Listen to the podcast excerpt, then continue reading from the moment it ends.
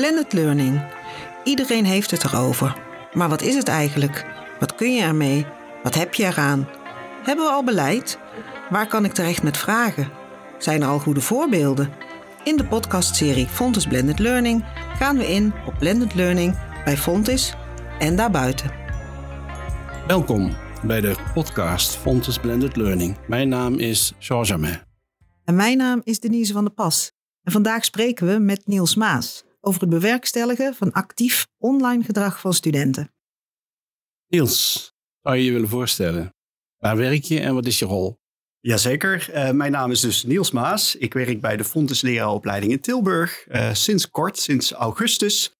En ik ben daar zowel docent als uh, karttrekker en um, adviseur op het gebied van blended learning. En karttrekker met name voor de professionele, leer, professionele leergemeenschap rondom blended learning die daar is. Professionele, professionele leergemeenschap, vertel eens. Ja, bij Vlot zijn meerdere opleidingen bezig, ook in het kader van hè, de NPO-gelden, met het meer tijd- en plaatsonafhankelijk maken van een onderwijs. Ook het sociaal leren stimuleren, onder andere. Er is een ontwerpopdracht voor gemaakt. Een aantal opleidingen doen in het kader van die ontwerpopdracht rondom blended learning pilots of uh, passen hun onderwijs aan, doen een stukje herontwerp op dat punt.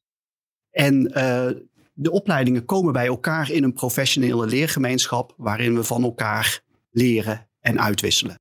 En van die professionele leergemeenschap ben ik karttrekker en ook inhoudelijk als adviseur erbij betrokken. Nou ken ik je al wat langer en ik weet dat je al heel lang met blended en e-learning bezig bent. Kun je er iets meer over vertellen? Uh, ja, ik ben eigenlijk best al wel een tijdje hiermee bezig. Um, um, zelfs nog voordat de term blended learning bestond, uh, ben ik hiermee bezig.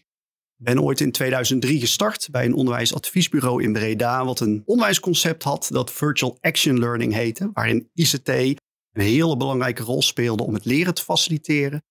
Um, daarna heb ik een jaar of vier gewerkt en daarna heb ik 16 jaar bij de Hogeschool van Arnhem en Nijmegen gewerkt eigenlijk in diverse rollen. Maar de rode draad in het verhaal blijft toch wel altijd leren met ICT. Dus onderwijsontwikkeling gedaan bij opleidingen binnen de centrale services en staf. Grote projecten als implementatie van nieuwe elektronische leeromgevingen. Dus veel zaken rondom ICT en leren. Blended noemen we het nou. Um, heeft het zin?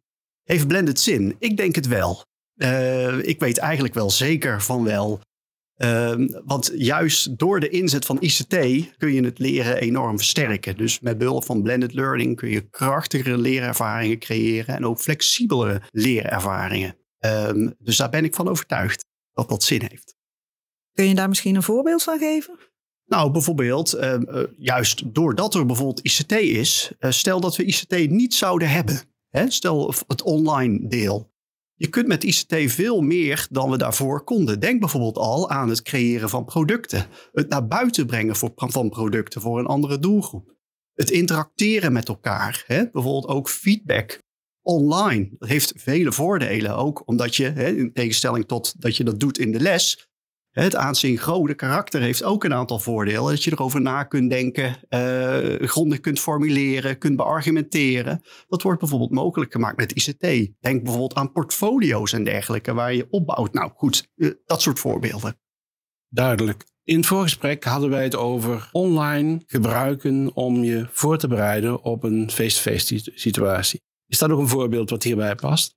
Het is een voorbeeld um, um, wat hierbij past. Maar ja, waarom heb ik dit ingebracht? Omdat dit iets is wat ik met name heel veel bij de lerarenopleiding hoor. In het kader van die professionele leergemeenschap. En ook in het, je ziet toch in het hoger onderwijs dat blended learning veelal ook wel de uitwerking krijgt van flipped classroom. Hè, waarbij studenten zich voorbereiden voor de les en waar je in de les de verdieping gaat zoeken. En de vraag van hoe zorgen we er nu voor dat studenten zich voorbereiden en in een blended setting met name ook dat ze actief zijn online, ja, dat is een vraag die krijg ik enorm veel terug. Daarom vond ik het ook leuk om. Ik heb natuurlijk ervaring hier ook mee. Uh, om daarover in gesprek te gaan. Ook omdat dit zo'n punt ook is, een vraag is bij de lerarenopleiding. Eigenlijk is dat een vraag die wij ook voortdurend krijgen.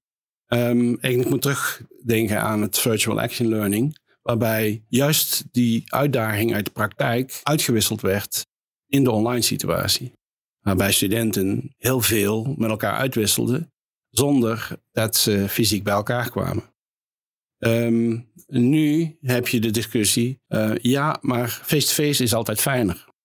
Maar je kunt ook zeggen, ja, ik wil juist een leerproces genereren waarbij ik niet denk in lessen waar ik iets voor voorbereid en waar iets nakomt, maar dat ik een doorlopend leerproces heb. En juist dan is die online communicatie tussen studenten zo belangrijk, maar men vindt ook zo moeilijk. Waarom is dat zo moeilijk? Waarom is die online communicatie zo moeilijk? Of waarom is het zo moeilijk dat studenten dat gaan doen? Bedoel je dat eigenlijk, eh, Jean, wat je wilt zeggen? Uh, dat, zit in, in verschillende uh, dingen. Ik denk misschien in eerste instantie natuurlijk ook... wat is de student gewend aan onderwijs? Hè? Um, um, want als je op deze manier gaat werken... is natuurlijk wel een andere vorm misschien dan studenten... of deeltijd, voltijdstudenten gewend zijn of zijn geweest... of uh, worden toegepast. Um, maar ik denk ook dat het er soms in zit dat wij ook aan onze kant dingen kunnen doen... die de kans vergroten dat de student zich wel voorbereidt hè, en wel uh, die online interactie aangaat. En daar is geen gouden regel voor. Dus dat kan ik helaas. Ik kan tips geven, maar niet als je dit en dat doet, dan is het geregeld. Zo werkt het natuurlijk niet. Onderwijs is complex en heel dynamisch. Maar er zijn wel dingen, vind ik, die wij wellicht beter kunnen doen of alerter op kunnen zijn om de kans dat ze zich voorbereiden en online actief worden, dat die groter wordt. Daar zijn we natuurlijk heel erg benieuwd naar, want die vraag krijgen wij ook. Ja, nou, een van de dingen uh, wat mij bijvoorbeeld uh, opvalt, en dat is natuurlijk ook in de coronatijd kwam dat heel uh, duidelijk uit. En dat, dat is het eerste punt wat ik vaak noem. En dat lijkt een open deur, maar is het misschien niet altijd. Is dat je online interactie expliciet moet aansturen. Dat is dus wel wat ik heb geleerd. He, veelal als studenten een opdracht krijgen, dan wordt er bijvoorbeeld gezegd, nou bereid je voor, of lees dit hoofdstuk, of maak een product en plaats het op Canvas en geef elkaar feedback bijvoorbeeld. Maar dat is natuurlijk best een algemene opdracht. Want ja, waarop Canvas? Uh, uh, feedback, hoeveel feedback? Uh, wat moet je dan doen? Eén ding die ik heb daarin heb geleerd is dat je daar heel expliciet in moet zijn. Echt zeggen van, nou, hè, plaats je product, geef een medestudent feedback, hanteer die criteria of stem op een stelling. Gebruik daarin wat je hebt gelezen hè, in hoofdstuk 3 bijvoorbeeld, hè, bij het beargumenteren. Uh, heel expliciet. En een ander ding ook is maak de blend, de brug tussen online en wat je face-to-face gaat doen, expliciet. Dat vergeten we vaak ook. He, zodat die student denkt, ja, oké, ik ga naar de bijeenkomst, maar wat gaan we daar dan doen? Of ja, uh, wordt hier wel naar gekeken? Zeg ook van, wat, ga je, wat gaan we daar vervolgens in de bijeenkomst mee doen? Bijvoorbeeld stem op die stellingen of geef argumenten. In de bijeenkomst gaan we werkvorm doen, bijvoorbeeld waarin de argumenten worden besproken of zodat dat voor de student heel transparant wordt. Klinkt heel logisch, zoals je het vertelt. En eigenlijk ook, nou ja, je zei net, ik heb geen gouden regel. Maar wat je nu vertelt, denk ik, dat kan eigenlijk iedereen vrij makkelijk toepassen. En toch blijkt het keer op keer zo moeilijk. Ja. Heb je een idee waar dat aan kan liggen? Ja, dit is natuurlijk één ding. Um, uh, een, een, belangrijk uh, uh, ding, denk ik ook, wat ook wel speelt, is bijvoorbeeld blended learning en ook flipped classroom is een teamaangelegenheid. Dus wat, wat je in de praktijk soms ook tegenkomt, is dat de ene docent het zus doet en de andere zo. Of de ene docent wil of vindt dat, eh, bijvoorbeeld, neem maar bijvoorbeeld, hoe ga je om met studenten die zich niet voorbereiden? En dat studenten of docenten daar ook verschillende regels in hebben, verschillend mee omgaan. En dat vinden studenten lastig. Dus eh, die zijn denk ik ook gebaat daarin bij een bepaalde uniformiteit bijvoorbeeld. Uh, dat is zo'n ding. Uh, een ander ding, wat ik ook, is dat we misschien niet expliciet hierover met de studenten het gesprek aangaan vaak. En uh, dat vind ik ook wel, dat zijn ook belangrijke lessons learned die uit corona komen en online interactie. Hè, van formuleer met elkaar ground rules. Hoe gaan we als leergemeenschap met elkaar om? Waarom is dit belangrijk? Um, uit mijn praktijk, wat ik vond wat goed werkte, waar we dat deden, is was bijvoorbeeld ook zo'n blend eens simuleren. Bijvoorbeeld als het onderwijs begint. We werken bijvoorbeeld met Canvas. We maken daar gebruik van online toetsing, formatieve toetsing of feedback of uh, discussiefora. Laten we het eens simuleren. Hoe werken we met elkaar? Zodat je weet dat iedereen erop kan. Maar ook waar, dat je het gesprek aan kan gaan van waarom doen we dat nou zo? Bijvoorbeeld online peer feedback leent zich daar heel goed voor. Hè? Dat zeggen studenten vaak van, goh, ja, waarom uh, moet ik in de voorbereiding dingen plaatsen en een ander feedback geven? Dat kost mij heel veel tijd. En, en wat, ja, wat, wat, doen we daarmee? Terwijl er zijn ook theorieën bijvoorbeeld die zeggen dat de student veel leert door juist feedback te geven. Dat soort dingen kun je in het begin ook simuleren.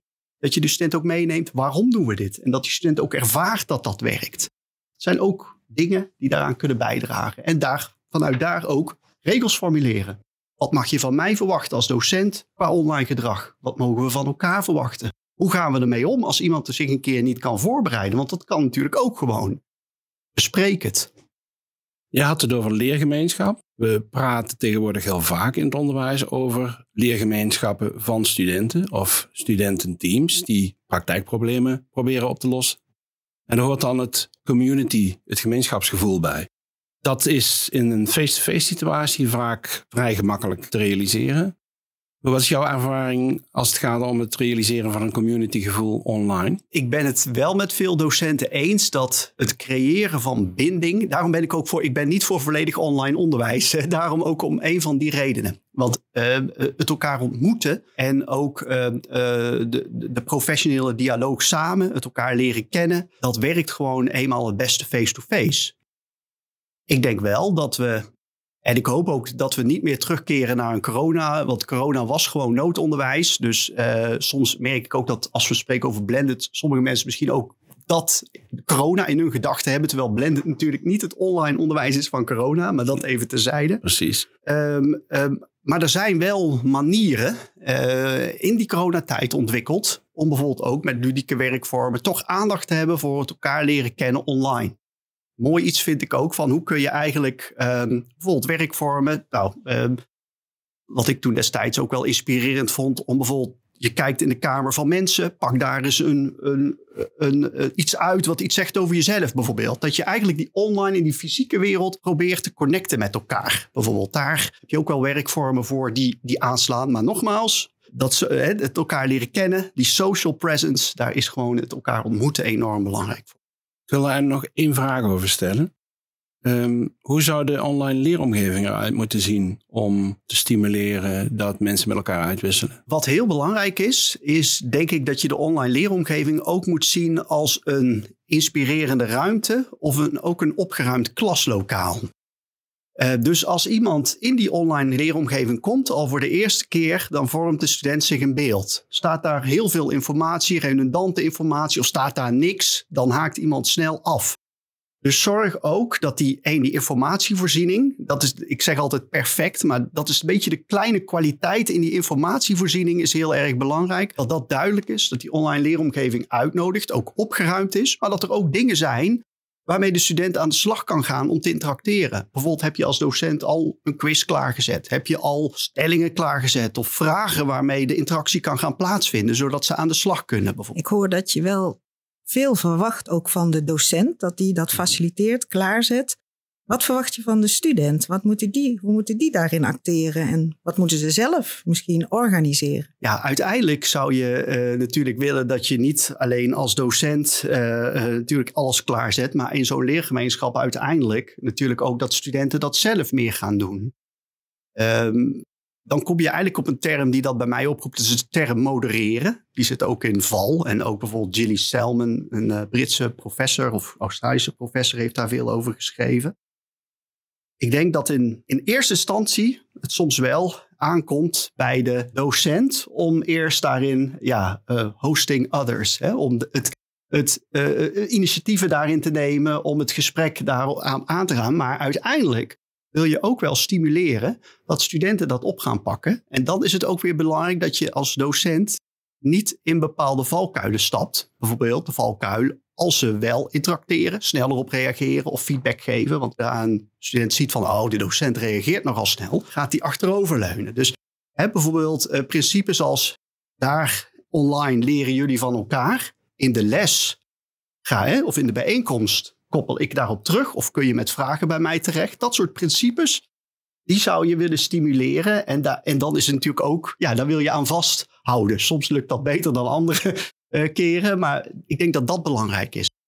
Ik zag overigens dat het boek E-Moderating van uh, Jilly Selman nog steeds verkrijgbaar is en ook nog steeds actueel is. Maar uh, wat jij vertelt, hè, snel reageren en die student gaat achterover. Er zijn verschillende mensen hier die weten dat ik dat aan de lopende band als een soort stokpaardje zeg. Ze moet zorgen dat die studenten echt het gevoel krijgen dat ze ook samen in die uitwisseling moeten. Ja. In plaats van dat ze gaan zitten wachten op het oordeel van de expert. En dat gaan doen wat ze denken dat hij of zij verwacht. Een mooi model overigens daarbij, naast Gilly Selman uh, vond ik, en dat wordt ook nog wel in leeromgevingen gebruikt met een open curriculum, het fourfold practice. Hè? Dus dat je van hosting yourself naar hosting others, dus daarin zit eigenlijk in de student komt voorbereid, heeft een leervraag, gaat soms ook gewoon met de docent mee. En wat de docent heeft voorbereid, maar naarmate het proces vordert, wil je dat de studenten ook meer die rol van docent op zich gaan nemen eigenlijk. Hè? Als junior professional ook meer gaan bijdragen en misschien eens een, inhoudelijke sessie organiseren en doen? Nou, ik ben heel blij dat je het zegt, want uh, ik vind het zelf super belangrijk dat je uh, je realiseert als docent dat die student niet altijd uh, in de consumeerhouding zou moeten. Uh, Integendeel zelfs dat je zoveel mogelijk en zo snel mogelijk moet proberen om die student in de lead te krijgen. En dus ook te laten presenteren of voor beter suggesties geven, et cetera. Ja, en dat past ook wel weer bij flipping the classroom. Als je dan kijkt, wat wil je dat studenten dan met name gaan doen in die les? Ja, ik zou zeggen, als ze zich voorbereiden, laat ze daar vertellen. Laat ze presenteren. Uh, laat ze hun vragen stellen. Hè, dus uh, juist die studenten meer in de actie krijgen. Ja, als je even doorgaand op dat flipped classroom, merk ik vaak ook een stukje misconceptie van Oké, het is thuis een filmpje kijken, even gechargeerd hè. Thuis een filmpje kijken en in de les gaan we erop door. Um, terwijl er is ook een model dat je daarvoor toch ook al iets doet. Dat je het echt inleidt en dat je ook aan de slag laat gaan met dat filmpje. Zodat het ook duidelijker is wat ze dan moeten doen in die bijeenkomst. Is dat ook zoals jij er tegenaan kijkt? Ja, ik denk dat uh, als je kijkt naar Flipping the Classroom, en er zijn ook artikelen voor, dan um, uh, zeggen van lees hoofdstuk 6 en kom naar de les. Dat is natuurlijk geen Flipping Classroom arrangement. Dus je wilt dat ze kennis verwerven, maar ook dat op een bepaalde manier verwerken of daar iets mee doen. Wat je in de les kunt uh, bespreken of waar je met elkaar op in kunt gaan. Dus dat, dat is flipping the classroom voor mij wel. Dus niet van lees iets en kom naar de les. Maar daarom is juist ook in die blend, omdat ook de elektronische leeromgeving je in staat stelt om bijvoorbeeld asynchroon online bijvoorbeeld met elkaar te interacteren of, of te kunnen voorbereiden. En hoe werkt dat? Hoe gaat dat? Dat samen al voorbereiden en even helemaal dus los van jou als docent. Zoeken ze elkaar op? Werken ze goed samen online? Of moet je dat ook echt stimuleren en faciliteren? Ja, een van de punten die ik ook eh, bij de, bij de uitvoering heb staan van wat is belangrijk. En dan komen we toch weer terug op dat modereren. Mijn ervaring is um, dat uh, je heel goed moet kijken hoe je met studenten hierover communiceert. En hoe, hè, meestal gebruiken we meerdere, we gebruiken mail, we gebruiken Canvas, we gebruiken Teams. Ik heb zelf de beste ervaringen met het gebruik van één platform. Bijvoorbeeld zeggen we communicatie, loopt allemaal via de elektronische leeromgeving. In dit geval bijvoorbeeld via Canvas. daar plaats ik mijn mededelingen, daar communiceren we met elkaar. En als studenten ook weten dat jij daar communiceert en regelmatig online bent, dat vond ik al ook een beetje van val altijd een beetje meegenomen. Ook dat modereermodel van hoe stimuleer je studenten nu van het bezoeken naar dat ze gaan doorklikken en ook leeractiviteiten gaan ondernemen. Hè, een toets gaan maken of stemmen op stellingen.